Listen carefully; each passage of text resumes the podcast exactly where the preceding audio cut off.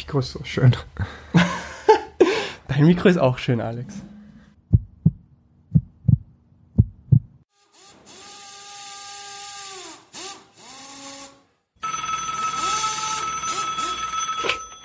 Rework Werkstatt Coach Gräfer am Apparat. Ja, grüß Gott, hier spricht der Herr Athlet. Ich wollte fragen, äh, wie steht's denn um meine Physiologie? Ah, guten Tag, Herr Athlet. Ja, das ist gut, dass Sie anrufen. Ähm, wir haben bereits alles kurz überprüft, wie die FDP, den Kilometerstand und natürlich auch das Training der letzten Wochen. Und ähm, ich muss Ihnen mitteilen, wir müssen mit Ihnen zum Prüfstand, zum Retest-Prüfstand für eine genaue Bestimmung Ihrer Leistungsfähigkeit. Oh, Jesus Maria, das klingt aber arg. Was, was machen Sie denn da alles? Na, das ist, schauen Sie, überhaupt nicht arg. Das ist kurz und schmerzlos, dauert circa zwei Tage und dann haben wir wirklich alles, wie die maximale Sauerstoffabnahme, die Ökonomisierung und natürlich auch den aktuellen Laktatstand. Ja gut, wenn Sie das sagen, äh, wie gehen wir denn jetzt weiter vor? Ja, bitte, setzen Sie sich hin, lehnen Sie sich zurück und hören Sie bitte den folgenden Podcast. Bei weiteren Fragen melden Sie sich einfach wieder in der Werkstatt. Rework! Ja, hallo Alex. Es ist keine Woche vergangen und wir sitzen schon wieder hier und nehmen Episode Nummer 2 auf. Wer hätte sich's gedacht? Hashtag 2, aber mit zwei Mikros. Hashtag 2 mit zwei Mikros. Ja, das muss man dazu sagen. Ich glaube, das ist die Überschrift. Letztes Mal haben wir noch äh, natürlich ganz Covid-konform äh, mit einem Mikro nur aufgenommen. Jetzt sitzen wir schon professionell mit zwei da. Wahnsinn. Ja. Die Sache ist auch die, letztes Mal haben wir, glaube ich, zwei Stunden gebraucht, um vom Hinsetzen bis zur Aufnahme. Diesmal Eineinhalb. Eineinhalb. Wenn sich der Trend linear fortsetzt, dann können wir irgendwann tatsächlich in dem Moment aufnehmen beginnen, wenn wir uns treffen. Wahnsinn. Was steht heute am Programm, Alex? Ja, ähm, das große Thema, die Leistungsdiagnostik. Ich glaube, das ist eine sehr wichtige, ein sehr wichtiges Thema und ähm, ich glaube, viele kennen sich nicht aus. Wir auch nicht. Wow. Ich habe ich hab mir das ohne Schmier auch gedacht. Du hast dir vorher ein paar Notizen aufgeschrieben und Leute haben Fragen gestellt und ich habe mir die angeschaut und gedacht, holy shit, wie können wir denn das professionell und gut beantworten? Ich glaube, wir werden schon einen guten Mittelweg finden. Ähm, aber schauen wir einfach mal, was passiert. Bevor wir in das Thema einsteigen, haben wir noch zwei andere, andere Segmente, zwei andere Blöcke. Den ersten, ich weiß noch nicht genau, wie wir den nennen werden, aber wahrscheinlich einfach in die Richtung Korrekturen. Es gab einen Zuhörer. Wir nennen ihn jetzt einfach anonymitätshalber. Athlet. Ich würde sagen Sebastian B. oder sagen wir lieber S. Bauer. Ich glaube, das ist besser. Der hat angemerkt, dass wir letztes Mal ein bisschen Wissenschaftsbashing betrieben haben. Und er hat nicht ganz unrecht. Wir haben ja gesagt, Wissenschaft schön und gut, aber es hat auch seine Fehlerquoten und gerade in Ernährung und Sport ist es nicht so akkurat. Wir möchten schon ganz klar festhalten, Wissenschaft ist toll. Und in anderen, in anderen Wissenschaften ist es auch teilweise akkurater. Er kommt aus der Physik, die haben ganz andere Methoden, die haben andere statistische, nicht unbedingt Verfahren, aber die sind wesentlich genauer als wir in Ernährung und Sport. Und wir möchten schon sagen, Wissenschaft ist toll, um Trends herauszufinden, um zu wissen, wo es hingeht. Wir dürfen es nur nicht zu ernst nehmen bei uns. Die Frage ist nur, ähm, ob das eine, eine Wunschvorstellung ist, äh, die Wissenschaft generell und auch so irgendwie so das Ideale und in der Praxis draußen gibt es kein Ideal. Und ich, das ist halt immer diese Frage, diese Theorie äh, trifft Praxis und auch eben äh, ja Realität und, und, und, und Traum auch irgendwie, weil weiß ich nicht, ob das auch irgendwie dann ja dementsprechend ist. Ähm, also ich muss aber noch einhaken, ich finde geil, dass du sagst so, ja, wir nennen ihn Sebi B und dann auf einmal der S Bauer und jetzt wissen wir beide eigentlich den Vor- und Nachnamen, aber okay, dann Nein, Alex, nein, es war auch keine Anspielung an die beste Zeichentrickserie und generell Serie aller Zeiten, die Simpsons, wir können das so stehen lassen. Ähm, wir werden sicher noch so oft auf Studien und Wissenschaft eingehen und ihr werdet jetzt merken, wir lieben ja unsere Wissenschaft, wir lieben unsere statistischen Verfahren. Aber so wie du sagst, Praxis ist was anderes. Es sind 10 Milliarden Faktoren, die noch hineinspielen in das Ganze. Und La N ist einfach viel zu klein, um Lass jetzt die ganze Bevölkerung zu repräsentieren vor allem. Und äh, wie gesagt, wir, wir, dürfen keine Träumer sein. Wir dürfen keine Träumer sein. Lass uns das Big Picture anschauen. Ja. ja. Also ich, genau, also es ist mehrere Wege führen zu einem Ziel. Mehrere Wege führen zu Rework, würde ich sagen. Boah, das war jetzt wunderschön. So, das war kurz und knapp. Das zweite Segment, ich äh, habe noch keinen wirklichen Titel. Der Working Title wäre unsere Show, unsere Regeln, wir labern über was wir wollen. Oder aber auch Massimos Philosophie Corner. Ich bin mir noch nicht ganz sicher. Willkommen zu Massimos Philosophie Corner. Der Ort, an dem subjektive Meinung auf objektive Realität trifft. Doch was bedeutet objektiv oder Realität? Leben wir tatsächlich in einer dualistischen Welt? Lasst uns zusammen auf eine Reise durch die unendlichen Weiten des Multiversums gehen. Ähm, heute möchte ich über ein ganz spannendes, tolles Thema reden. Ihr könnt es jetzt abdrehen, wenn ihr nicht mehr reinhören wollt. Ich werde jetzt 30 Minuten ausschweifen und über Gott und die Welt reden. Ich weiß nicht, was daran nicht toll und... Na, Massimo erklärt uns die Welt. Ich erkläre euch gern die Welt. Also, was ist denn Leben? Mit seinen 25 Jahren. Leben ist... Egal. Also, Du hast eigentlich die Idee in mir angestoßen und sie hat sich dann weiterentwickelt, als ich jetzt das letzte Wochenende daheim in Kärnten war. Du hast einen wunderschönen Instagram-Post rausgehaut. An dieser Stelle ähm, at Alexander Gref, at Rework auf Instagram. Toller Content, Wahnsinn. Wer mehr Bizeps und mehr Alexander Gref sehen will, sollte sich das anschauen. Folgt mir. Du hast äh, ein Bild von dir, wie du auf einem Berg läufst, gepostet und darunter geschrieben. In Wirklichkeit mit dem Auto raufgefahren. Nein, natürlich nicht auf Strava. Also man, es ist ja alles, äh, man trainiert ja nur, wenn man auf Strava hochlädt. Natürlich habe ich auf Strava auch hochgeladen. Ja, das war richtig geil. Ähm, ich habe unten, hab, bin mehr oder weniger begonnen mit vier Kilometer Einlaufen in 4,30. das war, hat sich noch gut angefühlt und dann, äh, ja, waren es 10 Kilometer mehr oder weniger rauf mit 650 Höhenmeter das war richtig cool und auch äh, mehr oder weniger unten im Tal war halt eine richtige Nebelsuppe und wenn du dann raufgelaufen ja. bist, hast du wirklich ja. einen geilen Ausblick gehabt. Ich glaube, wir waren noch am selben Tag unterwegs, weil ich hatte genau das gleiche und du hast unter deinem Post geschrieben, Berge sind nicht die Antwort, aber man vergisst für einen Moment die Frage.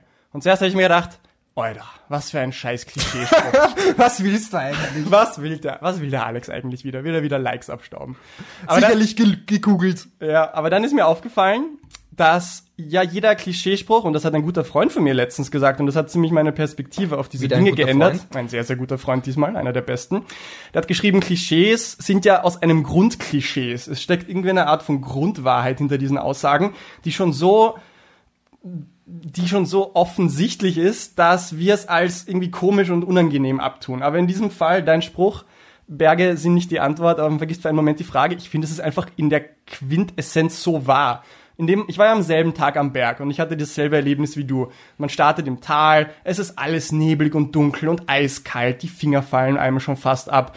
Man spürt sein Gesicht nicht mehr. Und dann plötzlich, ich glaube, ich war ein bisschen höher als du, so ab 18, 1900 Meter, ist es dann plötzlich aufgezogen. Ich habe schon mit dem Tag abgeschlossen gehabt und mir gedacht, okay, das war's. Ich gehe noch auf den Gipfel rauf.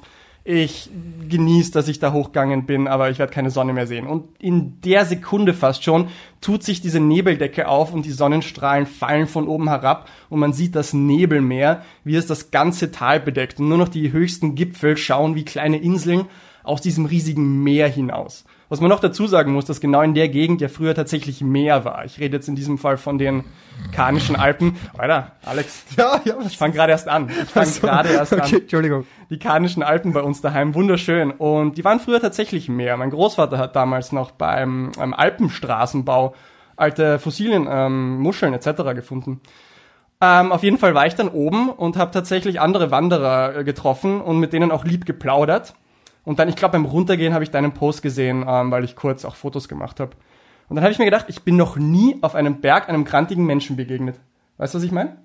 Mhm, mh. Hast du ja, schon jemals irgendwie eine Bergtour gemacht, warst irgendwo im Wald, hoch oben oder äh, am Berg unterwegs und hast unnötige Menschen getroffen? Nein, eigentlich nicht. Und da sieht man auch wieder die Wirkung der Natur eigentlich. Absolut. Und ich glaube auch, ähm, was du so ähm, was die, die Aussage äh, betrifft, mehr oder weniger, das kann man ja sicher auch eigentlich sehr gut äh, fürs Training herleiten, weil äh, oft sollte man sich nicht zu viele Fragen stellen, sondern einfach einmal tun, weil es gibt ja meistens mhm. eh keine Antworten und ähm, ja, und die meisten Antworten sind dann eh nicht optimal und dann, ja, man sollte einfach nur tun, geh einfach laufen. Wunderschön. Und ihr seht, Alex hat hinter jedem Spruch, den er raushaut, den perfekten philosophischen Trainingsgedanken. Wahnsinn, oder?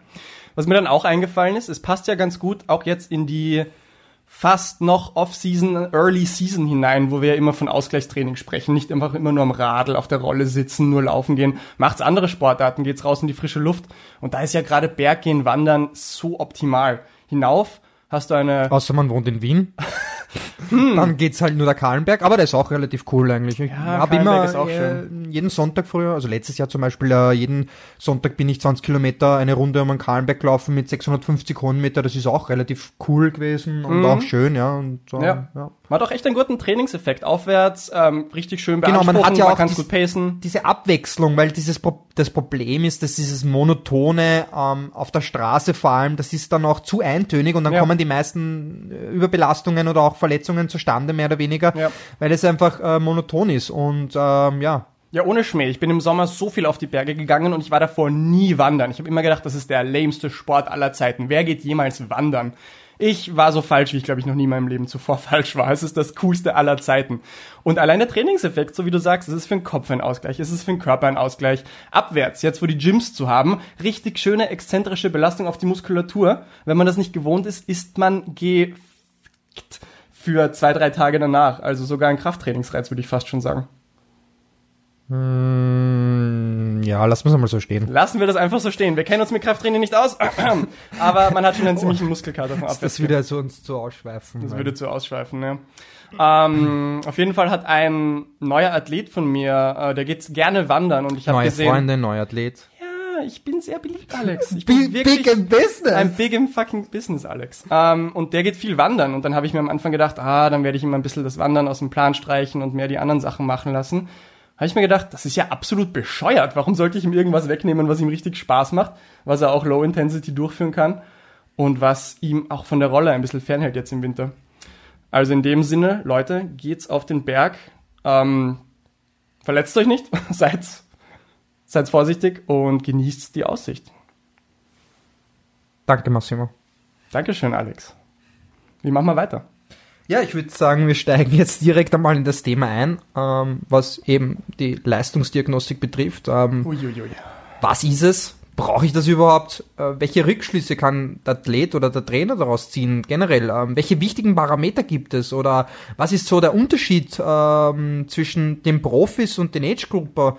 Und was zur Hölle ist eigentlich Insight oder was ist Retest? Das sind, glaube ich, so die, die wichtigsten Kernfragen, äh, die ja sehr relevant eigentlich sind. Fragen über Fragen über Fragen. Dann ähm, Sollten wir doch jetzt viel lieber wieder auf den Berg gehen oder?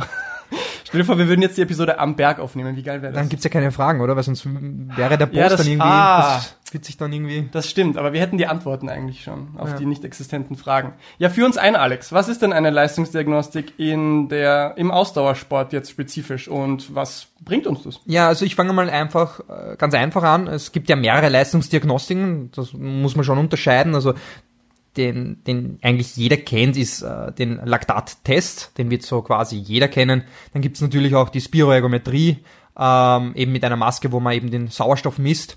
Ähm, dann gibt's natürlich auch Critical Power Test, das werden auch schon einige kennen, oder den klassischen FTP-Test. Ja. Ähm, was gibt's noch? Critical Speed Test oder Critical Swim Speed Test, also auch im Wasser.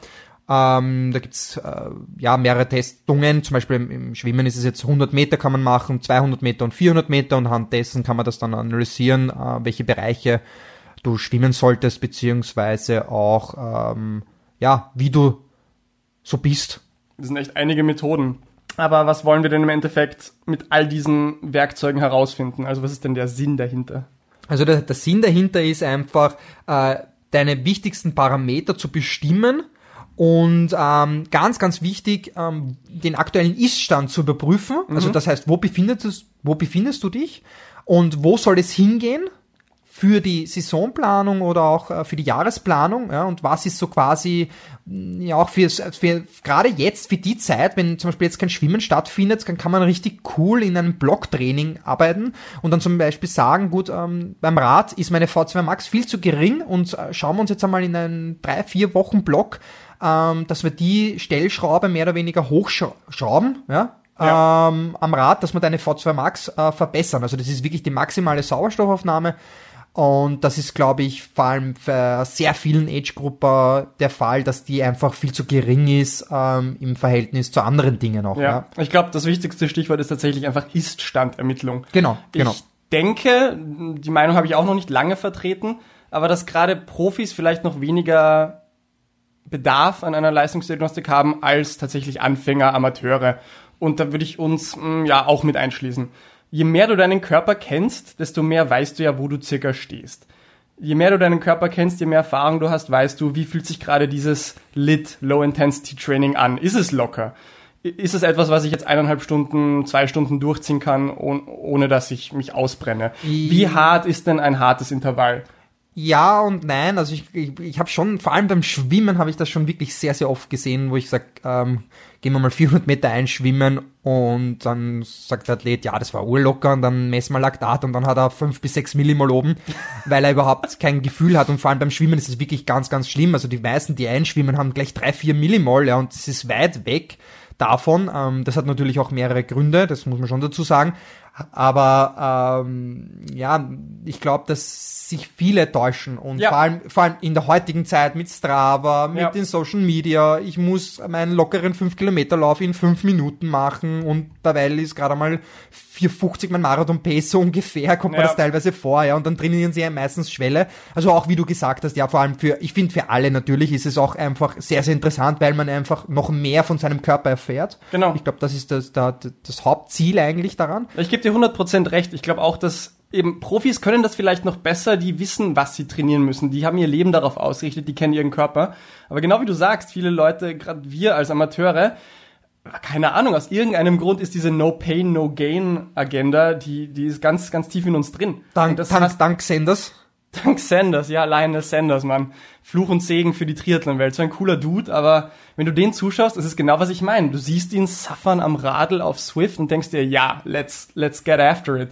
Lass uns reinhauen. Und dann machst du jedes Training zu hart, ja. Mm, das ist halt das, das, das Problem, was ich auch oft sehe, ja, dass die, die, die einfach viel weit, zu weit weg von seinen Intensitäten dann eigentlich fahren und ja. dann einfach viel zu hart sind und, und vor allem bei Triathleten ist das enorm, weil ich muss schon sagen, wenn man sich andere Sportarten anschaut oder auch ähm, andere Sportler beziehungsweise auch jüngere Athleten, dass zum Beispiel, ich will jetzt nicht so pauschal, aber die Fußballer schon zum Beispiel schon drauf, dass sie halt eher sagen und sich jetzt nicht so umbringen quasi. Aber das ist beim Triathlon und vor allem beim Age-Gruppe-Bereich, da trainieren manche so viel ja. und auch schon so hart, das ist echt, äh, da muss man echt äh, das im Hinterkopf ein bisschen behalten, dass es eben weniger ist oft mehr ja. und äh, nicht nur die Intensität, auch der Umfang. Weniger ist mehr, da erreiche ich genauso viel. Das ist halt mhm. immer, ich würde immer auch, ich bin da wirklich schon sehr, sehr kritisch dahinter und sag so, der Input sollte schon nicht so enorm sein und, und auch irgendwie ein, in einem Gleichgewicht stehen zwischen In- und Output. Ja, weil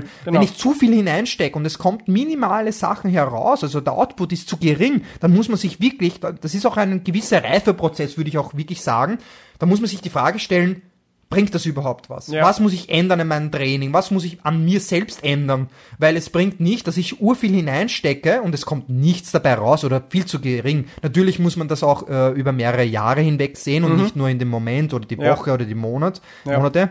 Ähm, aber das ist ganz, ganz, ganz, das sehe ich wirklich ganz oft bei Triathleten vor allem, dass die einfach äh, viel zu viel trainieren und, und auch zum Beispiel Laura Philipp hat gesagt, die meisten Age-Grupper laufen viel mehr Kilometer als sie. Ja, ähm, natürlich hat sie auch eine ganz andere Vergangenheit, das muss man eben auch äh, beachten. Aber trotzdem, die Frage ist dann halt immer, äh, ist es sinnvoll, einen Age-Gruppe oder generell, ein, also das würde ich sowieso nie machen, fünf Stunden Radfahren und dann noch 30 Kilometer drauflaufen. Das habe ich schon oft gehört, dass es Trainer mit Athleten machen oder auch äh, einfach ein Athlet macht.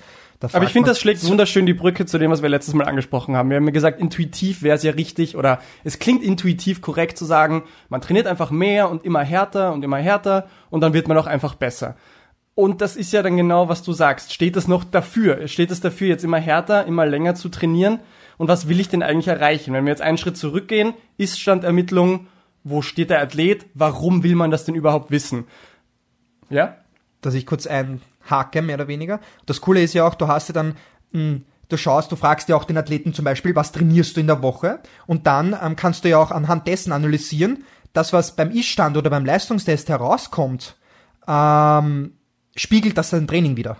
Das ist wirklich sehr, sehr interessant eigentlich. Ja. Weil man hat sogar, es gibt sogar eine Studie dazu, dass man anhand von der maximalen Sauerstoffaufnahme runtergebrochen hat, ähm, wie die Relation zur Trainingsstunden ist. Zum Beispiel ein Radfahrer, der zehn Stunden trainieren sollte, also in der Woche sollte eine maximale Sauerstoffaufnahme von 65 jetzt zum Beispiel haben, ist jetzt keine genauen Daten, aber das ist jetzt ungefähr so. Also das heißt, man macht zum Beispiel den Leistungstest und schaut sich dann eigentlich an, spiegelt das dein Training wieder oder ähm, trainierst du eigentlich mehr und äh, der, dein, deine, deine, deine Parameter mhm. sind viel zu gering. Ja. ja. da musst du was an ja. deinem Training ändern. Ja, das ja, ist ja gerade das äh, wirklich das Wichtige an dem Ganzen. Ja, weil sonst sonst kann ich brauche ich keinen Trainer eigentlich nehmen, ja, wenn ich keine Leistungsdiagnostik mache, weil dann kann ich gleich nach Gefühl trainieren und einfach das, was mir gerade taugt. Aber dann ist auch wieder die Gefahr, dass ich zu viel mache. Also es ist wirklich wirklich sehr. Also es geht eigentlich ums beim beim Trainer da sein oder beim Coaching geht es nicht mehr so wirklich darum, die Trainingseinheiten, sondern vielmehr über den ganz kompletten Überblick zu haben auch, ja. Das ist viel, viel mehr, als man meistens sieht. Es ist nicht nur die Wochenplanung, ja. Mhm, mh.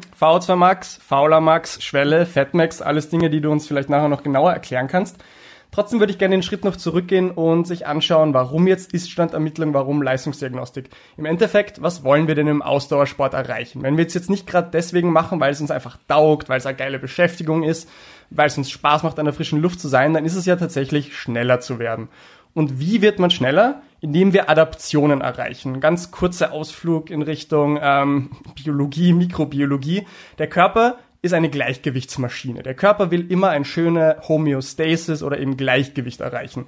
Und wie werden wir besser? Indem wir ihm gezielten, guten Stress zuführen, Trainingsstress, der ihm aus dem Gleichgewicht wirft, um dann Prozesse in Gang zu setzen, die Adaptionen herbeiführen. Also was wir am Ende des Tages wollen als Athleten, die schneller werden wollen, sind Adaptionen. Wir kapillarisieren. Wir können unsere VO2 Max hochschrauben. Wir können dies und jenes und das verändern. Und das sind unglaublich komplizierte Prozesse. Aber um zu wissen, wie wir jetzt trainieren, wie viel wir was trainieren müssen, um diese gezielten Adaptionen auszulösen, dafür ist der Iststand. Ja, genau so. Also wie du auch wie, wie richtig gesagt hast, ja, also wenn man sich einfach auch äh, die Evolution mehr oder weniger anschaut, man will einfach etwas zerstören, ähm, und der Körper repariert es, damit es besser wird und länger aushält, damit man das nächste Mal oder beim nächsten Training ähm, das länger durchhält, härter durchhält und ja. das ist eigentlich Adoption. Und ich glaube auch, auch, was ganz, ganz entscheidend ist, ähm, das ist auch wieder dieses Thema Wissenschaft. In der Wissenschaft gibt's ja auch bei den Studien und so ähm, dann diese Non-Responsor. Also es haben halt darauf gar nicht reagiert. Ja, aber in, in der Praxis draußen gibt es keinen Non-Responsor. Also jedes mhm. Individuum reagiert auf einen Reiz aber ja. jeder unterschiedlich. Mhm. Ich glaube, das ist wirklich eine, die, die Kernmessage aus dem Ganzen eigentlich auch. Absolut, absolut. So, wir wollen jetzt den Iststand ermitteln, um zu wissen, wo wir wie lang trainieren müssen, um diese und jene Adaption zu erreichen. Jetzt haben wir Parameter wie VO2 Max, Economy, Fatmax. Führ uns einmal ein. Was sind so die gängigsten großen Parameter, die wir in der Leistungsdiagnostik ermitteln wollen? Also das ganz, ganz große Thema ist, glaube ich, die maximale Sauerstoffaufnahme. Also V2 Max ist, glaube ich, äh, dann äh, es ist wirklich auch die Entwicklung äh, vom Training her und auch von Strava Früher hat man einfach, ja, Grundlage trainiert, auch über den Winter und, und einfach ein bisschen, ja, man hat dann Intervalle gemacht, aber jetzt nennt man sie so mittlerweile so V2 Max Training, V2 Max Booster. also go. jeder, ich finde das eigentlich gut, weil man nennt eigentlich schon die Trainingseinheit ähm, demnach, mit, was ich erreichen möchte. Mhm. Also physiologisch mhm. gesehen. Ja. Das ist schon mal sehr, sehr gut, ja. Ähm, aber natürlich, man muss eines klarstellen, die V2 Max ist nur das Bruttokriterium für die Ausdauerleistungsfähigkeit. Ja? Und das ist auch wirklich sehr interessant, wenn man da tiefer in die Materie reingeht. Ja. Wie entscheidend ist es wirklich überhaupt? Ja? Aber es ist, es ist immer noch das Rückgrat, es ist, es ist dieser große Name, dieses große Ding VO2 Max, äh, der große, die große Determinante für Ausdauerleistung. Wie und warum eigentlich? Äh, warte kurz. Ah ja, ja. Ah ja, genau, da steht's ja. Also, die maximale Sauerstoff handelt sich um die maximale Sauerstoffmenge, die ein Mensch unter Belastung aufnehmen und in die Zelle transportieren kann. Sie ist ein direkter Maß für die aerobe Energieumsetzung. Je höher und desto besser, desto besser. Als hättest du es gerade aus dem Internet abgelesen. Nein, Alex. gar nicht, gar wow. nicht. Wow. Habe ich auswendig gelernt. Nicht schlecht. Nein, Spaß beiseite. Ähm, ja, die maximale Sauerstoffnahme ist quasi das Bruttokriterium der Ausdauerleistungsfähigkeit und wie gesagt, je höher, desto besser. Und ich muss für mich irgendwie auch, äh, ist ziemlich interessant eigentlich die absolute, weil ähm, ja, die ist cool miteinander, also zu vergleichen auch zwischen den Athleten. Ja, also ganz kurz, absolute Sauerstoffaufnahme, Milliliter pro Minute an Sauerstoff, die der Athlet aufnimmt. Oder auch als Liter pro Minute. Genau, genau, ausgedrückt. genau. Und da ist halt so ein Richtwert, wenn man mal wissen möchte, äh, was so die wirklich die Spitzenathleten haben. Also die haben schon über sechs Liter pro Minute. Ja, Ja, was crazy ist. Was also wirklich crazy die ist. meisten, wenn man es halt auch, ich finde halt immer einen Vergleich immer schön, weil das äh, bringt mir nichts, wenn ich nicht damit umgehen kann, mehr oder weniger. Also die Age-Gruppe haben zwischen drei bis vier Liter in der Minute und äh, sehr, sehr gute haben schon über fünf. Ja? Mhm, ja. Da muss man natürlich muss man auch unterscheiden, äh, ob sich jetzt äh, der Athlet beim Laufen befindet oder beim Rad. Da gibt's nämlich wirklich extreme Unterschiede, weil Genau. ähm, einer der besten Läufer oder ein bester Age-Grupper Läufer kann eine sehr, sehr schlechte äh, maximale Sauerstoffannahme am Rad haben, weil es eine ganz andere muskuläre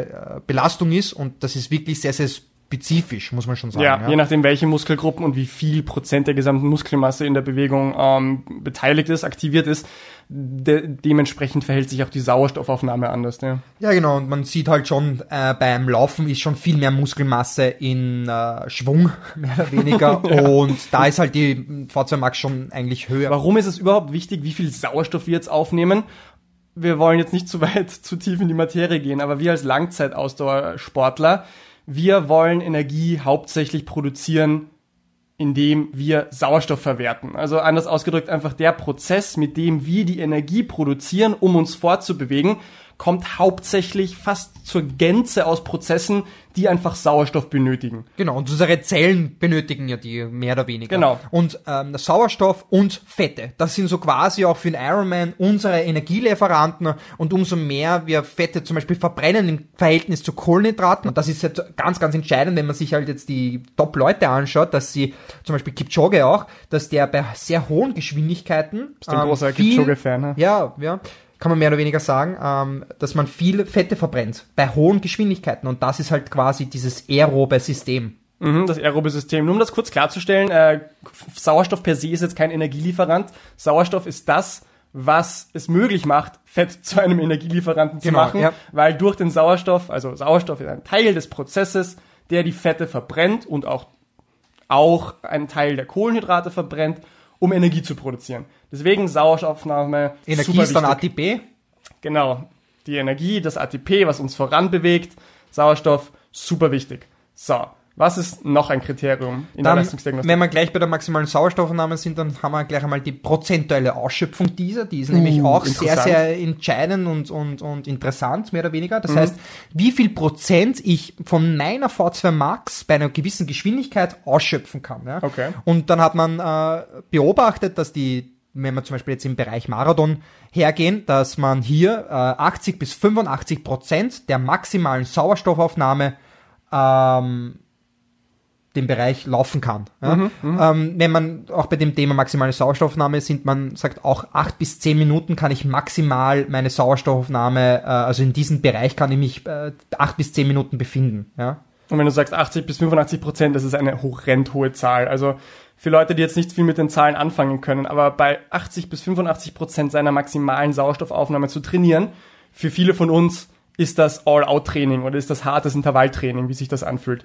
Und wirklich die Besten der besten Sportler, Langzeitausdauersportler, Marathonläufer, die sind so gut, man nennt das ökonomisiert, Genau, da dass wir sie gleich so hohe Prozent ausnutzen können. Ja. Also gehen wir über zur Ökonomisierung. Genau, das ist dann die Laufökonomisierung mehr oder weniger oder auch Radökonomisierung, also dass sich das ganze System ökonomisiert, dass man eben ähm, auch was das Laktatverhalten dann irgendwie anschaut, dass es, äh, dass man weniger Laktat produziert.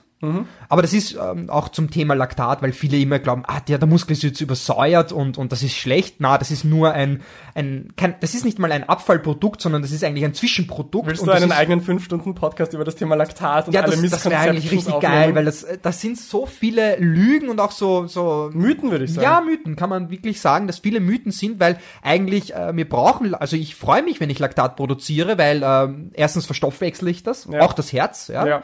Und ähm, des Weiteren ist Laktat das, was die Adoptionen dann eigentlich im, Effekt auslöst. Ja, das ist ganz, ganz spannend. Laktat ist Und ein, cooler Parameter, cooler äh, Parameter, ja. cooler Parameter äh, für die Intensitäten und wo ich mich eigentlich Ja. auch befinde. Ja, es ist eigentlich nur so. Ja. Ja. Wir wollen da auch nicht so tief reingehen, aber in der Wissenschaft wird es momentan als sogenanntes Signaling Molecule auch anerkannt, was auch die Blood-Brain Barrier überschreiten kann und tatsächlich, man weiß noch nicht genau, was es macht, aber auch tatsächlich Adaptionen, Modulationen im Gehirn auslöst. Es ist ein Ja, spannendes, un, unerforschtes Feld. Also Laktat, kein Abfallprodukt, was einfach weg muss, bei Ja. Gott nicht. Ja. Vor allem, das Coole ist, wenn man zum Beispiel ähm, im Sitzen, jetzt zum Beispiel habe ich jetzt 1,2 Millimol, ähm, und dann, wenn man zum Beispiel läuft und halt wirklich ein Sportler ist, dann ökonomisiert sich das Ganze und man Ja. hat dann im Endeffekt auch äh, weniger. Man hat auf einmal 0,8. Ja, ja. Und umso länger man unter 1 bleibt, umso besser würde ich das jetzt einmal pauschal sagen, umso besser man ist, Mhm. ja. wenn die Geschwindigkeit höher wird. Ja? ja, ganz Und interessant. das ist halt das Ziel auch irgendwie eines Sportlers. Geh mal kurz gleich auf das nächste ein, bevor wir dann alles wieder zusammenführen. Die Schwelle. Die gute alte Schwelle, die Genau, wir in der FDP, Leistungsdiagnostik oder? ermitteln können. Oh. Ist das diese FDP, diese, Ui. diese 20 Minuten? Ne?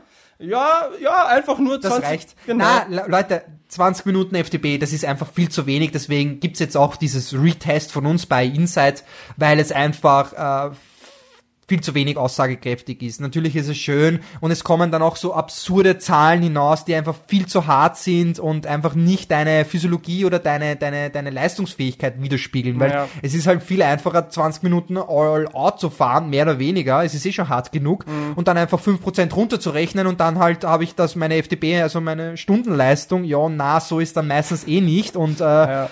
Das ist überhaupt nicht akkurat dann mehr oder weniger. Ja, kurz also, zur Erklärung, warum eigentlich? Was ist denn FTP? Functional Threshold Power. Also per Definition die Leistung, die maximale Durchschnittsleistung, die man über eine Stunde jetzt am Rad beispielsweise erbringen kann. Und jetzt hat man in Studien herausgefunden und gesehen, ja, das korreliert relativ gut mit deiner Schwelle. Das heißt, diese maximale durchschnittliche Stundenleistung ist vielleicht einigermaßen im Durchschnitt ein Prädiktor für deine Schwelle. Was heißt das jetzt für das Individuum? Naja, wenig. Wir haben ja gesehen oder wir haben schon besprochen, wie die Schwankungsbreite bei sowas sein kann. Und dann genau wie du sagst, anstatt dass man jetzt wirklich eine Stunde All-Out fährt, fahren viele Leute 20 Minuten, 15 Minuten All-Out und rechnen dann mit einem gewissen Faktor runter und probieren so ihre, Schwe 0,95? ihre Schwelle zu definieren. Und das ist ach, im besten Fall problematisch, würde ich sagen. Warum ist das problematisch? Ähm, die Schwelle, die Anaerobic Threshold oder welchen Namen auch immer es sonst noch dafür gibt, ist ein sehr, es ist irgendwie auch so ein, ein ganz wichtiges Kernelement in unserem Langzeitausdauersport, aber es ist nicht wirklich einheitlich definiert. Es gibt, glaube ich, in der Wissenschaft 30 oder über 30 verschiedene Konzepte, was jetzt genau die Schwelle, Anaerobic Threshold etc. ist. Ich glaube, ganz, ganz grob formuliert kann man sagen, wenn wir wieder vom Konzept des Gleichgewichts reden, es ist der Punkt, wo du eine Leistung am Rad, Watt, beim Laufen, eine gewisse Pace erbringst, indem dein Körper sich noch in dem maximalen Gleichgewicht befinden kann. Ach so, es ist nicht so, wie, dass die Wattzahl extrem hoch ist und, und ich so schnell und hart fahren kann, wie ich möchte. Ja, nicht ganz alle. Das ist nämlich das Problem, Leider weil die meisten, wenn die so mit der FDP herumhantieren, dass sie einfach extrem hart fahren und Mhm. es ist halt nicht kein Gleichgewicht, sondern es, ähm, ja. du produzierst immer mehr Laktat. Ja, das ist Und- diese No Pain, No Gain. Die Leute Ja, ja. denken sich, mehr FTP, desto Ja. besser. Das Aber ist da- halt das Gefährliche, dass dann immer, ich möchte eine höhere FDP haben, ich möchte eine höhere FDP haben. Na, vielleicht die gleiche FDP, aber mit einem geringeren Verbrauch, dann habe ich ja schon viel mehr, vor allem aus der Sicht, wenn man sagt Langdistanz, Mitteldistanz, habe ich ja schon auch eigentlich olympische Distanz, ja, weil das sind lange Einheiten oder lange Dauerbelastungen. Mhm. Dann habe ich ja schon viel mehr erreicht, als wenn ich sage, ähm, ich möchte eine neue FDP und am besten 360 Watt Ja. und, und dann bin ich der Beste, aber ja, ja. auch wenn man sich die Intervalle anschaut, wie zum Beispiel äh, Sanders 10 mal äh, 6 Minuten ähm, 350 Watt, ja, das kann ich auch fahren, aber mit einem ganz anderen Verbrauch. Ja? Ja. Bei mir sind das 8 bis 10 Millimol und bei ihm vielleicht unter 2. Ja? Das Ja. ist halt äh, dann der Unterschied. Das ist halt immer so quasi, man, äh, das schaut von außen cool aus Ja. Ja? und ist auch sexy, ähm, aber wichtig ist, was im Körper passiert oder was innen drinnen passiert. Genau. Und das ist Insight und das ist Retest. Was passiert innen drin? Wie muss ich trainieren, um welche Adaption zu erreichen? Wir haben jetzt gesehen, es gibt die V2 Max, es gibt die Economy etc. Und je nachdem, was man jetzt trainieren will, muss man halt auch verschiedene Intensitäten bei verschiedener Länge fahren. Wenn ich sage, ich will meine V2 Max hochschrauben, muss ich mich wahrscheinlich überhalb meiner Schwelle, FTP, wie auch immer bewegen. Um Aber diese bitte nicht Adaptionen aus, abschießen. genau das ist es. Leute wollen, so wie du sagst, ihre FTP raufschrauben und raufschrauben. Aber natürlich, ich muss auch meiner aus meiner Praxis oder meine aus Erfahrung reden. Natürlich habe ich genauso, du bist jung und motiviert und hast dann auch gesagt, ja, fünfmal drei Minuten natürlich ähm, und der letzte ist so quasi all out und ich und dann habe ich mich am Boden hinlegen müssen, weil ich nicht mehr können habe, ja? Ja. Aber die Frage ist, ist das wirklich zielführend, ja? Oder auch langfristig gesehen, Ja. ja? Weil das ist halt auch äh, ein zu arger Stress. Du brauchst eine enorme lange Erholung, bis du dich davon erholst. Und ist es vielleicht nicht, äh, also ist es nicht besser, dass man zum Beispiel sagt, ey, fahr's lieber mit 90 Prozent äh, von 100, also jetzt nicht von der FDP gerechnet, sondern auch von der Subjektivität her, ja? Dass du nicht wirklich über 100 Prozent oder all out jedes Intervall fahrst und dann am Ja. Boden dich hinlegen musst, ja? Weil das ist schon zu beobachten, äh, ähm, auch in Kenia oder beim Kipchoge, dass der seine Intervalle, der hat sich nicht am Boden legen müssen, sondern der ist es wirklich sehr ökonomisch gelaufen auch, ja? Und ich glaube auch, dass das das Ziel ist, nicht so ähm, alles muss hart sein und, und nur wenn ich mich quasi im Training umbringe, werde ich erfolgreich. Na, Ja. so ist es dann leider nicht so, ja. Das ist ja dann, ähm, dann- kommen Depressionen, du bist aggressiv, du erholst dich überhaupt nicht. Okay, wow, Alex, du, was, ist, was ist da los? Ja, das ist aber wirklich, weil du, man, was ich damit sagen will, du darfst nicht vergessen, wir haben berufstätige Athleten. Ja. Die sind voll im Beruf und dann, dann zusätzlichen Stress noch, Familie vielleicht dann auch noch. Und dann fahre ich, äh, weiß ich nicht, die Intervalle so hart, dass ich nicht einmal weiß, wo links und rechts ist. Die, Das ist auch die Sinnhaftigkeit dahinter. Und ja. außerdem ist es einfach nicht nötig. Du hast gerade 90% angesprochen. Das kommt ja nicht aus dem Nichts. Man hat relativ gut nachweisen können, dass wenn man sich jetzt bei 90% seiner maximalen Sauerstoffaufnahme bewegt, und das sagen wir jetzt einfach, ist zum Beispiel 120% deiner FTP, ist natürlich hochindividuell. Damit triggerst du Superadaptionen deiner VO2 Max. Du musst dein Intervall nicht bei 100% deiner VO2 Max fahren, bei 100% Ausbelastung. Genau, und man hat auch zum Beispiel ähm, sich angeschaut, ähm, ja, drei Minuten Belastungen, also Intervalle, ähm, dann ähm, acht Minuten, 15 Minuten und dann halt äh, eben runtergebrochen, dass man halt die drei Minuten härter fährt als die 15 Minuten und im Endeffekt sind dann alle Athleten eigentlich schneller worden, aber natürlich haben sie diejenigen ähm, etwas anderes erreicht physiologisch. Aber am Ja. Ende des Tages ist ja für uns wichtig, dass du schneller wirst und äh, besser. Voll. Ja? Und äh, ob es jetzt die V2 Max ist, grundsätzlich einmal pauschal gesagt, ob es jetzt die V2 Max ist oder die Ökonomisierung, Hauptsache du bist einmal schnell du, oder du gewinnst ein Rennen. Weil in der wenn, Hauptsache du gewinnst. Das ist, Naja, das ist aber der, der auch- Parameter, den Alex an seine Athleten setzt. Hauptsache sie gewinnen ein Rennen. Ja, aber wenn du auch den Profisportler anschaust, der kommt zu der Leistungsdiagnostik und, und, und, und der Wissenschaftler erzählt ja äh, alles von dem, dem ist das wurscht, Hauptsache er gewinnt, im Endeffekt. Im und auch Endeffekt. auf der, bei der Ziellinie ist es egal, ob das jetzt die V2 Max war oder die prozentuelle oder irgendein anderer Parameter, den wir wahrscheinlich noch gar nicht kennen. Ja. Oder das, Fair das enough. ist, das ist ja auch, äh, man darf nicht vergessen, es ist nicht 0 und 1, also es ist alles, ja, und nicht nur ein Parameter. Ja. Ähm, dem ist das egal, Hauptsache er hat das Rennen gewonnen im Endeffekt. Ja. Und das ist auch wieder diese Praxis-Theorie-Spanne. Die Praxistheoriespanne. Ein neuer Begriff in der Leistungsdiagnostik. ähm, was ich auch nochmal kurz erwähnen wollte, ist, was äh, mir auch aufgefallen ist ähm, oder generell äh, auffällt, jetzt bin ich schon wieder angekommen, ich darf nicht mit die Hände reden, ha? ähm, dass wenn man zum Beispiel Anfänger oder Beginner beziehungsweise ja Age-Grupper her herannimmt und im Vergleich zu Profis, wenn man zum Beispiel sagt im Training, ja, wenn man ein gewisses Intervalltraining fährt, zum Beispiel, weiß ich nicht, äh, fünf mal drei Minuten ähm, Hitprogramm, dass die da die Anfänger viel härter fahren, äh, subjektiv vor allem, wenn man sagt, hey, sie sollen 20, also von 1 bis 20 oder von 1 bis 10, von der Borg-Skala 1 bis 20 oder von einem 1 bis 10 halt, ist ja wurscht jetzt, ähm, dann belassen sich die richtig aus und die Profis sagen dann einfach so, nein, im Wettkampf belaste ich mich komplett aus und, und, und fahre am Limit und im Training natürlich nicht, weil das wäre ja dumm. Ja, absolut. No pain, no gain. Diese Agenda, die wir Ich glaube, das wäre ein extra Podcast eigentlich so. Das wäre wirklich ein eigener Podcast, den wir dann auch so nennen. Ähm, auch ganz, ganz interessant, der gute alte Dr. Steven Seiler, der doch ein bisschen ein Rockstar in der Sportwissenschaft für Ausdauersportarten geworden ist.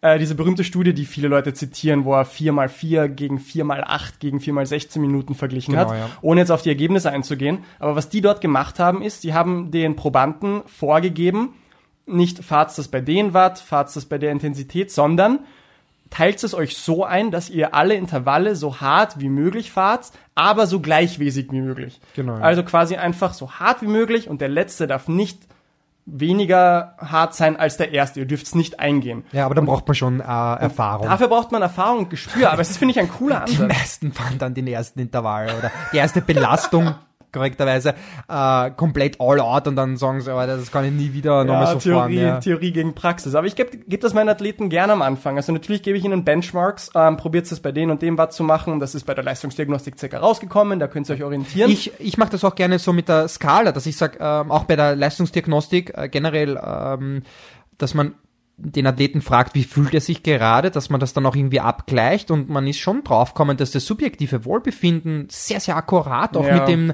mh, ja, mit der Physiologie des Menschen Mhm. selbst ist und auch mit den Intensitäten. Das ist schon sehr, sehr geil, wenn ich sage, eins ist halt, eins bis zwei ist halt Grundlage oder ganz locker und das ist auch, das Laktatverhalten ist dementsprechend auch zum Beispiel unter zwei Millimol, ja. Ja. Und, ähm, außer beim Schwimmen. Ähm, und wenn ich sage 10 ist dann mein, mein das härteste oder all out, so Sprintbelastungen und 8 ist dann mein Hit-Einheiten, das kommt dann sehr, sehr gut äh, auch ran. Ja, Ja, es kommt richtig weil gut äh, ich schreibe das immer gerne dazu, weil ähm, natürlich, wenn du einen harten, langen Arbeitstag hattest oder generell äh, du fühlst dich nicht so gut, ja, dann können die schönsten oder die geilsten, sexiesten Watt da sein, aber Ja. wenn ich es nicht treten kann, dann Ja. orientiere ich mich lieber an meinem subjektiven Wohlbefinden und ich glaube, das ist das, wo wir einsetzen wollen, dass wirklich hört auf euren Körper Ja. und nicht schaut euch nicht immer die geilen Wattzahlen an, weil von außen schaut immer alles ge- geil aus, aber wichtig ist ja, wie euch, wie ihr euch fühlt. Und das ist wieder die wunderschöne Brücke dann zur Rework. Ja, auch zu Rework, zu dem, was wir sind. Zur, auch zu Rework, Leistungsdiagnostik und zum Ist-Stand. Zonen, die sich dann aufgrund einer Leistungsdiagnostik ergeben, sind auch nur Zonen und Ranges, wie man im Englischen sagt. Und die Schwelle ist auch nicht ein Punkt, der bei 350 Watt exakt ist. der ist bei jedem anders. Das, Das sowieso, aber es ist auch im Individuum von Tag zu Tag unterschiedlich. Genau das, was du gerade gesagt hast. individuell? Es, oh, wow. Das ist ein zu kompliziertes Wort, Alex. Ich weiß nicht, was das heißen soll. Aber was ich dir auf jeden Fall sagen kann, ist, dass meine Schwelle heute anders sein wird als meine Schwelle morgen, auch unabhängig vom Training. Und da ist das, was du gesagt hast, das Gefühl so entscheidend. Genau, und das ist ja auch dann wirklich, man hat ähm, generell auch im Labor, hat man über, über idealen Verhältnissen deinen aktuellen Ist-Stand deiner Tagesverfassung. Und das ist ja auch wie beim Wettkampf und auch wie beim Training. Natürlich kann man irgendwie eine Range bilden, ja, aber es ist trotzdem entscheidend, dass du nicht, also mein großes Ziel, mein Lebenstraum ist es, dass meine Athleten mündig sind, ja, und sich selbst mit sich selbst auseinandersetzen, ja. Das heißt nicht dumm einfach den Plan trainieren, sondern ich sage immer dazu, hey, schau, wie du dich fühlst, wenn du dich nicht gut fühlst oder wenn du dich super fühlst, kannst du natürlich einmal ein bisschen härter fahren und ich schaue auch, dass ich dann halt natürlich den Überblick habe, ja. Das ist halt wirklich dieses individuelle Coaching und auch diese Betreuung, ja, die man dann im Endeffekt braucht, weil das ist dann wirklich ein Trainer sein. Ja, ja. sein, ja. Gib den Leuten die Accountability mit auf den Weg. Genau. Dieses, Das ich, ist ja- ja. Das ist ja auch so geil. Es ist ja eigentlich nicht so der Weltmeister, sondern er soll die Welt meistern. Weißt du, was ich meine? du haust die Sprüche heute raus. Ich ja, weiß gar nicht. das, weißt du, das ist wirklich phi- philosophisch, ja? Ja. Wollen wir jetzt auch Alex Philosophie-Corner aufmachen nachher? Ja, das können wir Massimo und Alex, Philosophie Corner. Na, aber das ist wirklich äh, sehr, sehr wichtig, ja, dass man die Welt meistert dann im Endeffekt, ja, und eigentlich ein besserer, nicht nur körperlich, aber auch charakterlich äh, ein besserer Mensch wird, weil dann hat man eben so Persönlichkeiten wie zum Beispiel Jan Frodeno oder noch höher äh, Muhammad Ali. Das sind wirklich kluge Menschen. Ja, das Oder auch Kipchoge, wenn man sich den einmal, wenn der redet, wie ruhig der gelassen ist und der ist auch sehr, sehr gebildet, der liest viel, ja. Es, also ich sage jetzt einmal so beschaulich, ich bin mir nicht sicher, ob es dumme Sport, also dumme äh, Olympiasieger gibt, ja, weil das sind trotzdem im Endeffekt kluge Menschen. Und die sind reif, die wissen, die wissen auch ungefähr, wie sie sich, ähm, wie sie ihren Weg gehen, ja, weil das hat ja auch ein bisschen was mit Glück und auch Fingerspitzengefühl zu tun, dass ich mich in die richtige Schiene drehe, dass ich mein Umfeld ähm, richtig wähle, weil es bringt nichts, wenn ich ein Umfeld habe, sagt, die sagen dauernd zu mir, ich kann das nicht, aus dir wird nie was, sondern ein Umfeld schaffe, die mich unterstützen und auch weiterentwickeln. Und ich glaube auch dieses Geistige ist wirklich sehr, sehr, sehr entscheidend und wichtig. Da spielt so viel zusammen und ich kann dir eigentlich nur recht geben. Ähm, wobei man natürlich sagen muss, je höher die FTP, desto höher der Intelligenzquotient. Das ist eine, ja, stimmt. Das ist natürlich eine ganz klare Relation. Rework-Motto, Das ist ein Rework-Motto. Führen wir die Sachen wieder zusammen. Wir haben jetzt diverse Parameter in unserer Leistungsdiagnostik ermittelt über verschiedene Verfahren, auf die wir jetzt gar nicht so genau eingegangen sind. Aber im Endeffekt ist die Message, wir wollen wissen, wo der Athlet trainieren muss, um welche der. Schmack, der schmackhafte Rework Energy Bier, Drink. es ist, ja, es ist wirklich ein Rework-Saft. Was immer der Rework-Saft ist, aber das lassen wir jetzt auch so stehen. Wir wissen im besten Fall, wo der Athlet circa trainieren muss, um diese und jene Adaption zu erreichen. Ich würde sagen, wir können jetzt kurz auf Fragen eingehen. Wir haben ein, zwei, drei, vier, fünf, eine Handvoll Tausend. Fragen Tausend. zum Thema Leistungsdiagnostik die erhalten. Rework-Community. Hat gesprochen und hat Fragen dargelassen. In Wirklichkeit hast du dir eigentlich nur die Fragen gestellt. Meine fünf Zweitaccounts Fragen. ja, damit wenigstens irgendwer da die Fragen stellt. Wie sehr ist die Tagesform entscheidend? Ja, super spannende Frage. Ist die Tagesform entscheidend? Wie entscheidend ist die Tagesform? Es kommt halt wirklich darauf an, was für eine Art der unter Anführungsstrichen Diagnostik du machst. Du hast vorher zum Beispiel diese Art, äh, dieser Prozess der Critical Power, Critical Speed angeführt, wo man ja im Endeffekt einfach nur Folgendes macht. Man macht eine All-Out-Ausbelastung bei einer relativ kurzen Dauer, drei bis sechs Minuten, und dann eine All-Out-Ausbelastung bei 15 bis 20 Minuten. Und dann kann man noch x-beliebige All-Out-Ausbelastungen in längerer und kürzerer Dauer hinzufügen. Und dann schmeißt man eine mathematische Interpolation drüber und hat somit seine unter Anführungsstrichen Critical Power Schwelle. Ähm, wenn man das jetzt an einem Tag macht, wo man perfekt hintapert, wo man perfekt äh, Leistungsfähigkeit erbringt, dann ist das vielleicht überhaupt nicht repräsentativ für einen durchschnittlichen Trainingstag, Da wo man ja zwei. Tage vorher schon All-Out-Belastungen gemacht hat. Wenn du jetzt sagst, du machst eine Laborspirometrie, wo du eine Maske drauf hast und deine Sauerstoffaufnahme gemessen wird, die wirst du wahrscheinlich unter verschiedensten Bedingungen erreichen können. Also wie viel Sauerstoff du maximal aufnimmst, wirst du wahrscheinlich sowohl erreichen können, wenn du perfekt ausgeruht bist, als auch wenn du leicht angeschlagen vom Training bist. Gebe ich da absolut recht, ja? Ja, eine super spannende Frage fand ich die bezüglich Laktatmessung. Kannst du die vorlesen? Wie sehr seid ihr von Laktatmessung zur, La zur Steuerung, zur Trainingssteuerung überzeugt? Eigentlich sollte ich das so ein bisschen so, wie sehr seid ihr von der Laktatmessung und zur Trainingssteuerung überzeugt? Alter, der Alex schwingt wieder die Sexismuskeule. Das ist ein Wahnsinn. Ähm, ich finde, das ist eine super, super spannende Frage. Wenn ich mich, Das ist zurück, authentisch, ja, das ist kein, wenn ich mich zurückerinnere, wie meine ersten Leistungsdiagnostiken waren, als ich angefangen habe und wie sie heute noch vielerorts, teilweise auch in Olympiastützpunkten ähm, für Amateure, die halt dafür zahlen, durchgeführt werden, ist. oder auch Profisportler. Genau. Äh, Teilweise auch für Profisportler. Der klassische, jetzt Zwei korrig- Millimol Test. ja, korrigiere mich Alex, Rampen- oder Stufenprotokoll? Was bei diesen Äh, typischen Tests gefahren Stufen. wird. Ich glaube auch Stufen. Stufen, ja.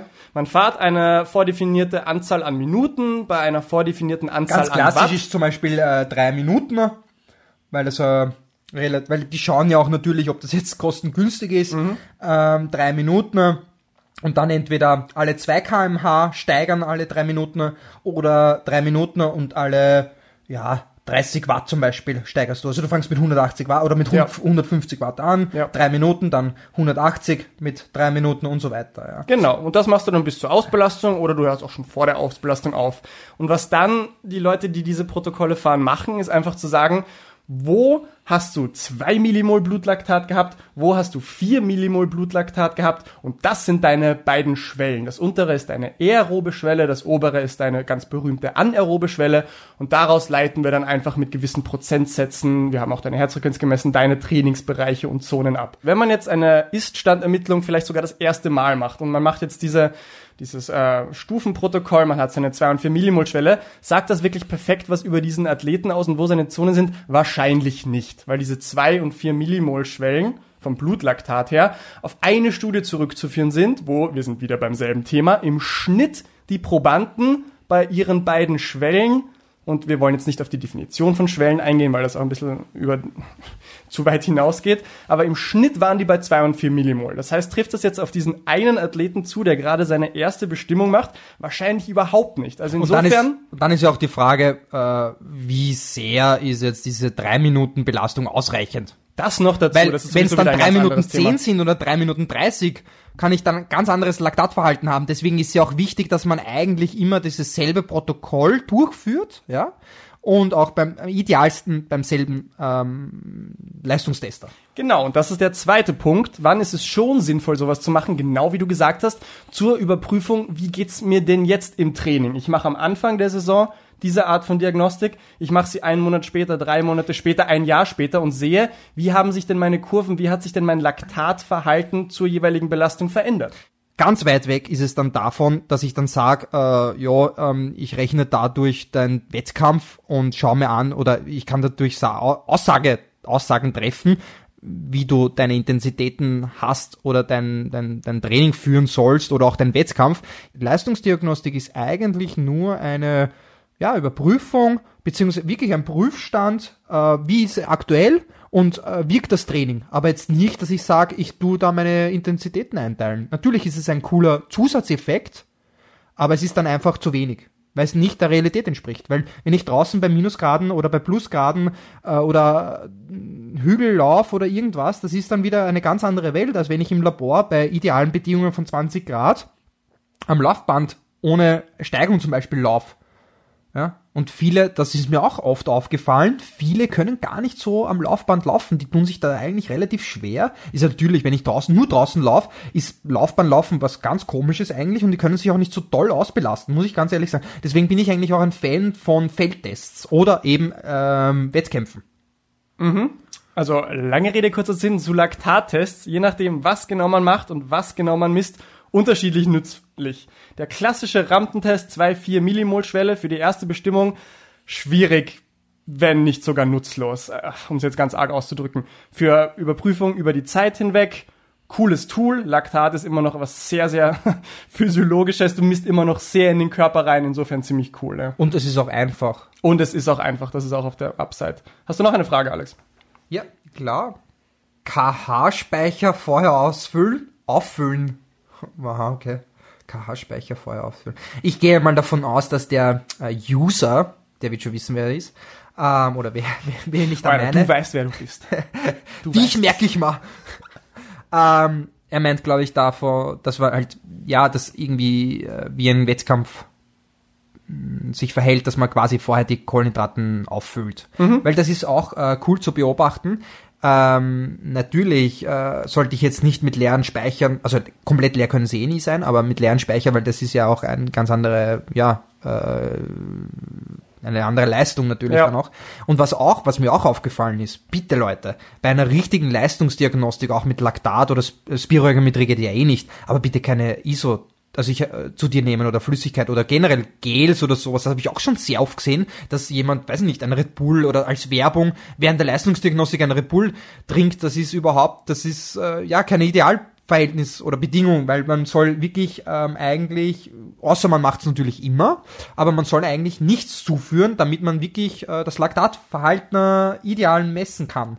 Ja, und nein, ich gebe dir recht, wenn du sagst, übertreib nicht, mach nichts anderes, was du normalerweise im Trainingsalltag auch machst. Sagen wir, du machst das wie im Wettkampf und super kompensierst deine Kohlenhydratspeicher Tage vorher, dann ist es nicht das, was du normalerweise im Training hast. Ähm, ja, stimmt auch wieder. Mit leer, also zweierlei Dinge. Wenn du mit zu wenig Kohlenhydratspeichern dastehst, wirst du vielleicht nicht einmal eine Ausbelastung erreichen können, weil Kohlenhydrate am Ende des Tages, vielleicht so Thema für einen eigenen Podcast, immer noch super leistungsbestimmend und leistungssteigernd sind. Das heißt, zu wenig Kohlenhydrate, du wirst dich vielleicht nicht ausbelasten können und je nach Test und Protokoll ist der Test nicht aussagekräftig. Zu viel oder un, un nicht repräsentativ viele Kohlenhydrate würden den Test auch wieder verfälschen. Aber warum eigentlich?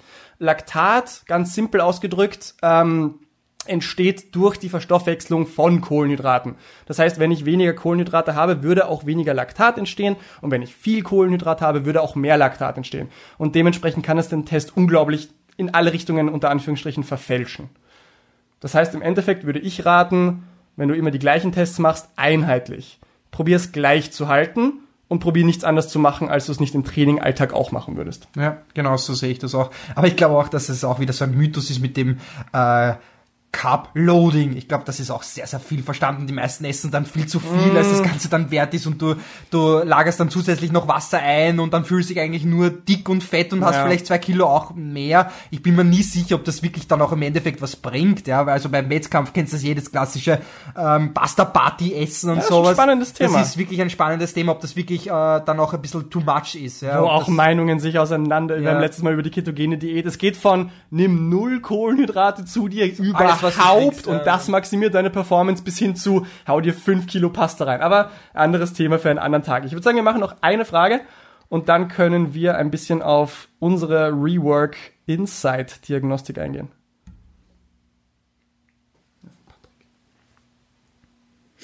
Ähm, der Test immer zu den gleichen Zeitpunkten im Jahr, zwecks äh, Vergleichbarkeit. Ähm, ich würde. Ja, nächste Frage. okay, okay, passt, passt. Bist du jetzt der Chef? Okay, wir was? können, glaube ich, kurz dazu sagen, ist eine gute Idee. Ähm, die Frage ist, was sind denn sinnvolle Zeitpunkte? Ähm, wahrscheinlich ist ein sinnvoller Zeitpunkt Form. nach der Off-Season, wo man schon wieder ein bisschen im Training ist, um zu wissen, wie sind denn jetzt meine Zonen, die ich fahren sollte. Was wäre auch noch sinnvoll vor der Wettkampfsaison, um Genau. vielleicht zu Also- wissen, wie das Pacing ist. Also ich würde auch so ein bis zwei Le Leistungsdiagnostiken im Jahr empfehlen, auf jeden Fall. Ja. Ähm, zwei sind halt dann wirklich ideal, wie der Massimo schon gesagt hat, eben äh, vorm Training und dann wirklich den Ist-Stand zu haben und dann auch äh, für die Wettkampfsaison. genau. Im Idealfall, also wenn dann wirklich die Profis, würde ich dann wirklich zum Beispiel auch so, auch ich habe es bei mir auch selber gemacht, dass ich wirklich alle vier Wochen, also so einen Block gemacht habe oder alle drei Wochen und dann jedes Mal einen Leistungstest gemacht habe und schaue, ob ich mich weiterentwickelt habe oder nicht. Das ist halt so das Optimum. Ja. Genau, das ist natürlich auch sehr erwähnenswert. Wenn wir einen Block machen, was bedeutet, wir fokussieren uns vier, fünf, wie viel auch immer Wochen, spezifisch auf einen Parameter, beispielsweise VO2 Max Steigerung, dann ist es natürlich super interessant und sinnvoll danach reinzumessen und zu schauen, wie hat sich denn jetzt dieser Parameter Weil verändert. so drauf habe ich dann quasi schwarz auf weiß, hat das überhaupt was gebracht? Genau, exakt. Ja. Ich würde sagen, eine Frage können wir noch machen und Okay, eine Frage noch. eine Frage noch. Okay, ich bin ja nicht so, dann such dir mal eine aus. wow, ich darf mir eine Frage aussuchen. Das ist ja voll gut. Ja, voll. Nehmen wir doch die Leistungstests beim Schwimmen. Ich finde, das ist, was viele Leute sicher gar nicht machen. Du hast da wesentlich mehr Erfahrung bei Laktatabnahme beim Schwimmen als ich. Ja, Ähm, vor allem mit mir selbst. vor allem bei dir. Oh, okay. Ja, dann sprich einmal. Ähm, ja, ist eigentlich auch wie ein Stufentest. Äh, ganz klassisch ist so vier oder fünf mal äh, 400 Meter. Und ähm, natürlich sollte man auch schauen, ähm, wie deine Leistungsbereiche sind oder in welchem Niveau du schwimmst. Und man kann es halt cool auch messen, indem man zum Beispiel zuerst einen 400 Meter All-Out-Test macht. Und anhand dessen rechnest du dir dann prozentuell deine Bereiche aus. Und da kannst du dich dann ungefähr orientieren, wie du die 400 steigern sollst. Ja, also die ist wirklich vom ganz locker bis zum All-Out mehr oder weniger. Und äh, da solltest du halt eine exakte Zeit schwimmen, Pace beziehungsweise Pace und ähm, nach jedem, Pace beziehungsweise Pace? Entschuldigung, Entschuldigung, sorry, ähm, und nach jeden 400 Meter ähm, misst du Laktat und dann hast du auch unterschiedliche, die Pausen ist unterschiedlich lang, ja, also ich habe dann, äh, ich muss jetzt lügen, bei den ersten 400 habe ich dann noch eine Minute oder 30 Sekunden Pause gehabt, beim zweiten habe ich dann ein bisschen längere, weil äh, wenn die Intensität härter wird, habe ich dann eine längere Pause gemacht. Das ist ein bisschen unterschiedlich, aber da gibt's mehrere Protokolle, zumindestens ich habe das dann immer so gemacht und gleich, äh, ja, und dann habe ich einfach nur die 2 und 4 Millimol beziehungsweise die individuelle äh, bestimmt, beziehungsweise ich habe mir dann einfach äh, die Grafik, äh, den Balken angeschaut und dann das Ganze so analysiert. Aber was ich äh, sagen möchte, es ist schon sehr, sehr interessant, dass man vor allem beim Schwimmen ähm, ein viel höheres Laktatverhalten generell hat als beim Laufen oder beim Radfahren. Warum? Warum? Warum? Weil du andere und mehr Muskeln in Aktivierung hast? Nein, weil du den ganzen Tag eigentlich auf den Beinen stehst und mit den Armen machen wir eigentlich nur schnell kräftige Belastungen. Also keine Ausdauerbelastungen. Und das hat auch was mit den Typfaserungen äh, zu tun, weil ähm, ja, wir haben in den Armen definitiv mehr Typfaser 2 als Typfaser 1 und äh, in den Beinen haben wir eben mehr Typfaser, so pauschal jetzt gesagt. Ja.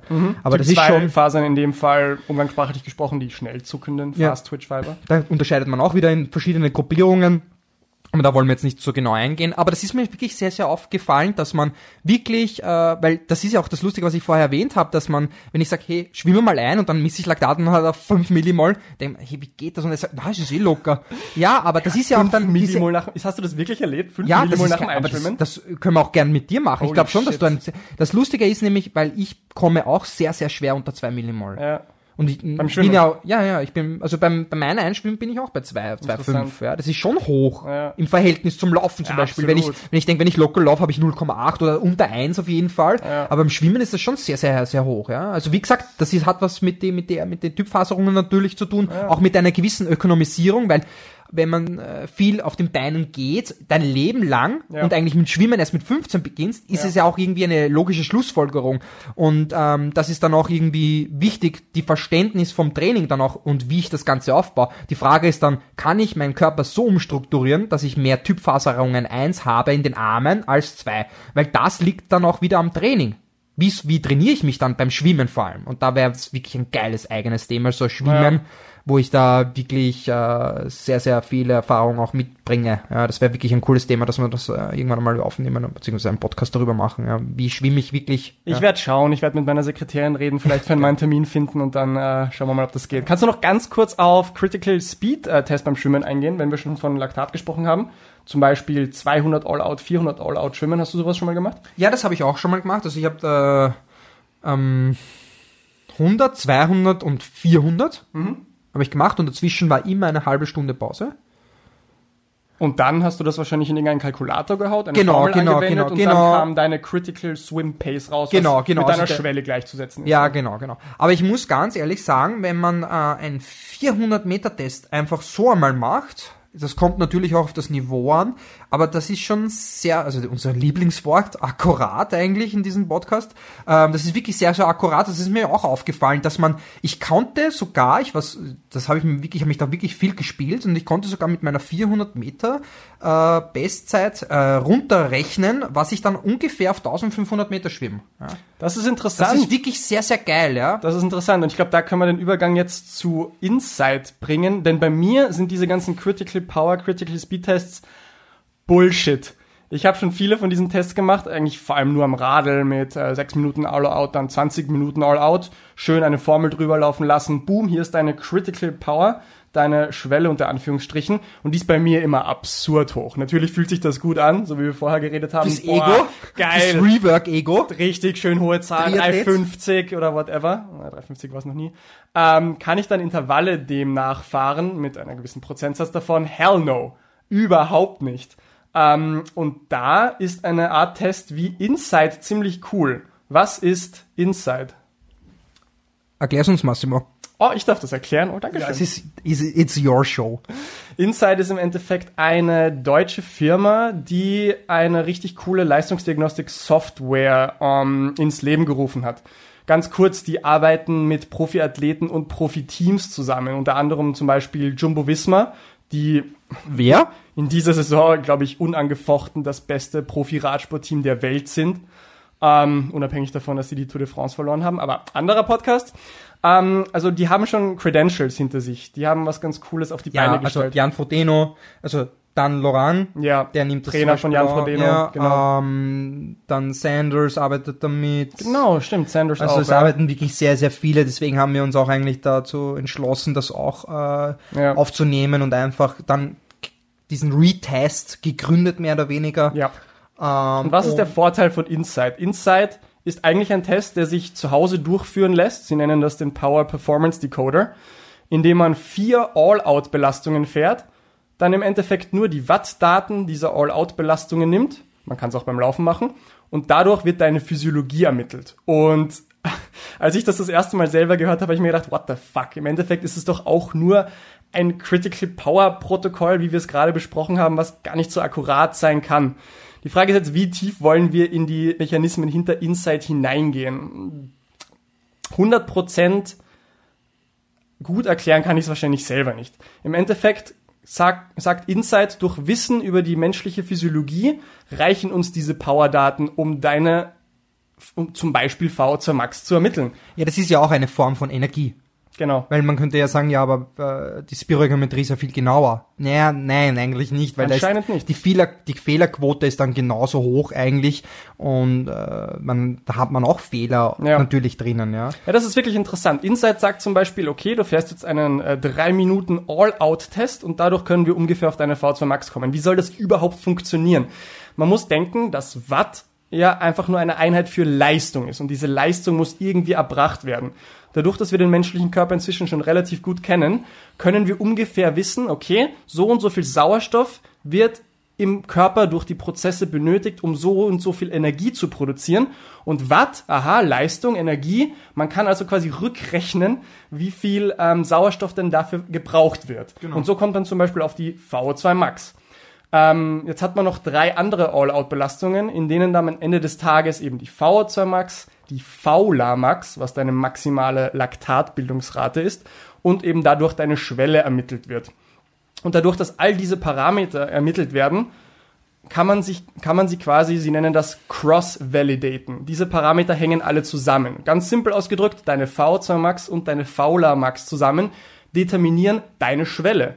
Was jetzt Insight macht, ist mit den Wattdaten all diese einzelnen Parameter zu errechnen, mit Wissen über die Physiologie und das dann mit ihrem Algorithmus zu cross-validaten. Also macht jetzt unsere errechnete Schwelle Sinn gegeben den beiden anderen Sachen, die wir errechnet haben. Und das wird für alle drei Faktoren gemacht und am Ende kommt eigentlich dein physiologisches Profil raus ohne dass man äh, wirklich die Physiologie von dir messen musste. Also ich muss echt sagen, ich bin so stolz, dass du an meiner Seite bei Rework bist.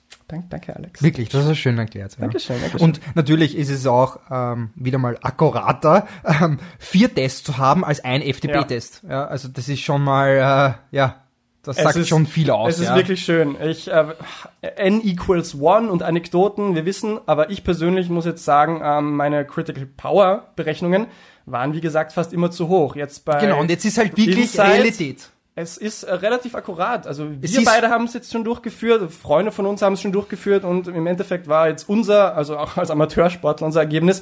Es ist verdammt, es fühlt sich sehr akkurat an. Ne? Ja, und ähm, natürlich, die FDP war dann nicht so sexy. Die war nicht so sexy hoch, ja. Sie war nicht bei 3, Sie war halt niedriger, sondern, aber wie ja. gesagt, es ist ja eh besser, eine niedriger zu haben, weil im Training kann ich ja, wenn ich mich gut fühle, noch immer höher trainieren. Aber wenn ja. ich schon eine höhere FDP habe, welcher welcher, welches Ego geht runter. Also beim Training, wenn ich zum Beispiel, weiß ich nicht, einplane, äh, eine gewisse Wattzahl, 300 Watt und dann würde niemals runtergehen. Aber wenn ich schon eine niedrige FDP habe, nach oben hin, ja. ist es noch immer cooler, weil dann freut man sich auch. Ja. Das ist ja auch cool, äh, psychologisch gesehen, dass man auch so arbeitet, dass man, ähm, ja, Athleten so pusht, dass man sagt, hey, mach mal eine niedrige FDP, aber das muss man natürlich nicht sagen. Ja. Ähm, und ja, das ist ja auch so wie beim Wettkampf oder auch beim Training, dass man zum Beispiel, ähm, ja, Zeiten ein bisschen äh, falsch mehr oder weniger stoppt, mhm. dass man sagt, hey, du warst ein paar Sekunden schneller, also sagt man so 1,10 statt 1,15 ist er geschwommen, ja, ja. dann freut sich der Athlet viel mehr und dann ist auch das, das Training viel effektiver, mhm. dass man aus dieser, weil man darf man auch nicht vergessen, das wäre wieder ein anderer Podcast, wir haben so viele Themen, ähm, wie eng die Psyche mit dem Körper zusammenarbeitet. Ja, Wahnsinn. Also das, das Mentale mit dem Körperlichen. Das ist wirklich sehr, sehr, sehr eigener und habe ich auch Podcast. Ja, das habe ich auch vom, mit meinem eigenen Körper schon sehr, sehr oft erfahren. Ja. Sehr Positiv spannend. und negativ. Also sehr da können wir auch spannend. aus eigener Erfahrung. Ich glaube, das ist das Geile. Das müssen wir auch Rework äh, eigener Erfahrung sprechen. Ja. Um jetzt äh, ganz klar festzuhalten, dass wir. Oh Scheiße, Jan Frodeno zwiftet jetzt. Ich muss aufs, Ra aufs, auf, aufs Rad müssen abbrechen. Du musst jetzt aufs Rad, okay. Ja, wirklich, schau. Dann würde ich sagen, du gibst uns und dann ich äh, deine Minutenzusammenfassung, über was wir heute getalkt haben. Was sind die wichtigsten Punkte, die die Leute bezüglich Leistungsdiagnostik mitnehmen sollten? Hm, ich glaube, einer der wichtigsten Punkte, um das Ganze kurz und knackig zu verfassen, ist einfach Retest by Rework.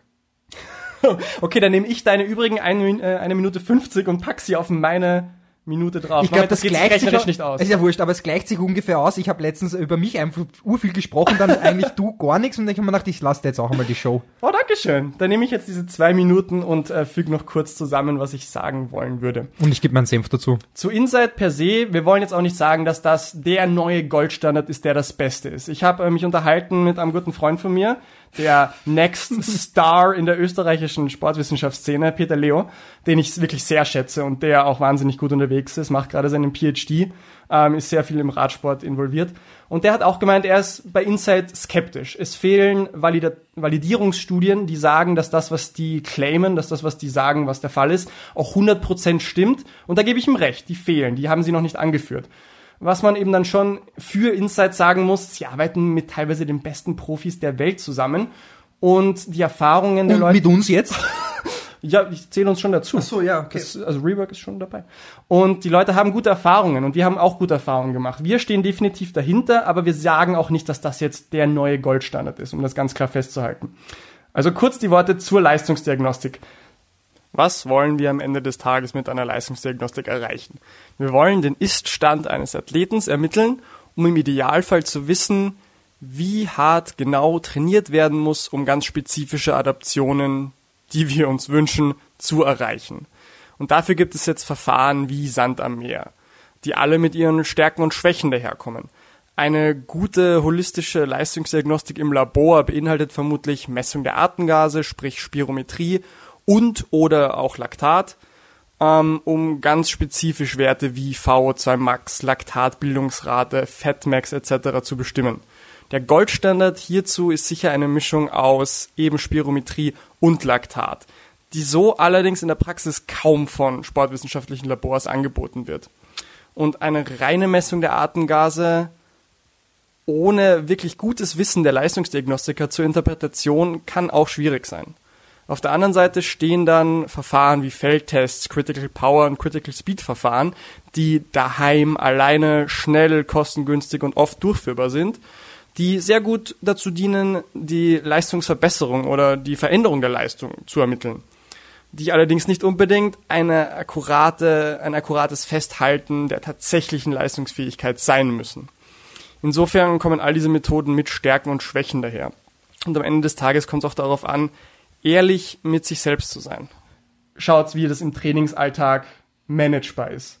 Ähm, so wie der Alex sagt, ein ermittelter Wert ist einfach auch nur eine Zahl. Ist es im Alltag wirklich so?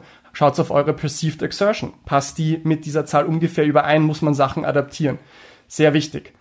Und am Ende vom Tag wisst, wo ihr circa trainieren müsst, um eure Adaptionen zu erreichen. Ähm, entweder ihr wisst es selber, sprecht mit eurem Coach, fragt die auch einmal, warum trainiere ich jetzt eigentlich so und so lange bei der Stufe und so und so lang bei dem, was wollen wir eigentlich erreichen? Und ich denke, ein guter Coach muss euch schon Auskunft darüber geben können, was da jetzt eigentlich getan werden soll. Aber bitte nicht alles äh, auseinandernehmen und ein bisschen, ähm, ja, das ähm, zu sehr denken.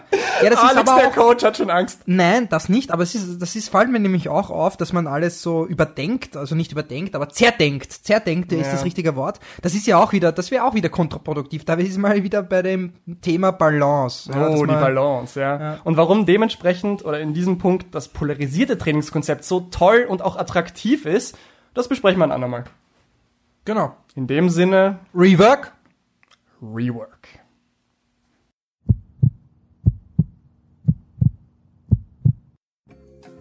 Bei Fragen, Anregungen oder Beschwerden melden Sie sich einfach unter der Nummer 0676 944 60 59 oder per Mail unter office at re-work.at. Des Weiteren würden wir es schätzen, wenn Sie uns auf Instagram at rework.at folgen und das ein oder andere Like da lassen. Rework!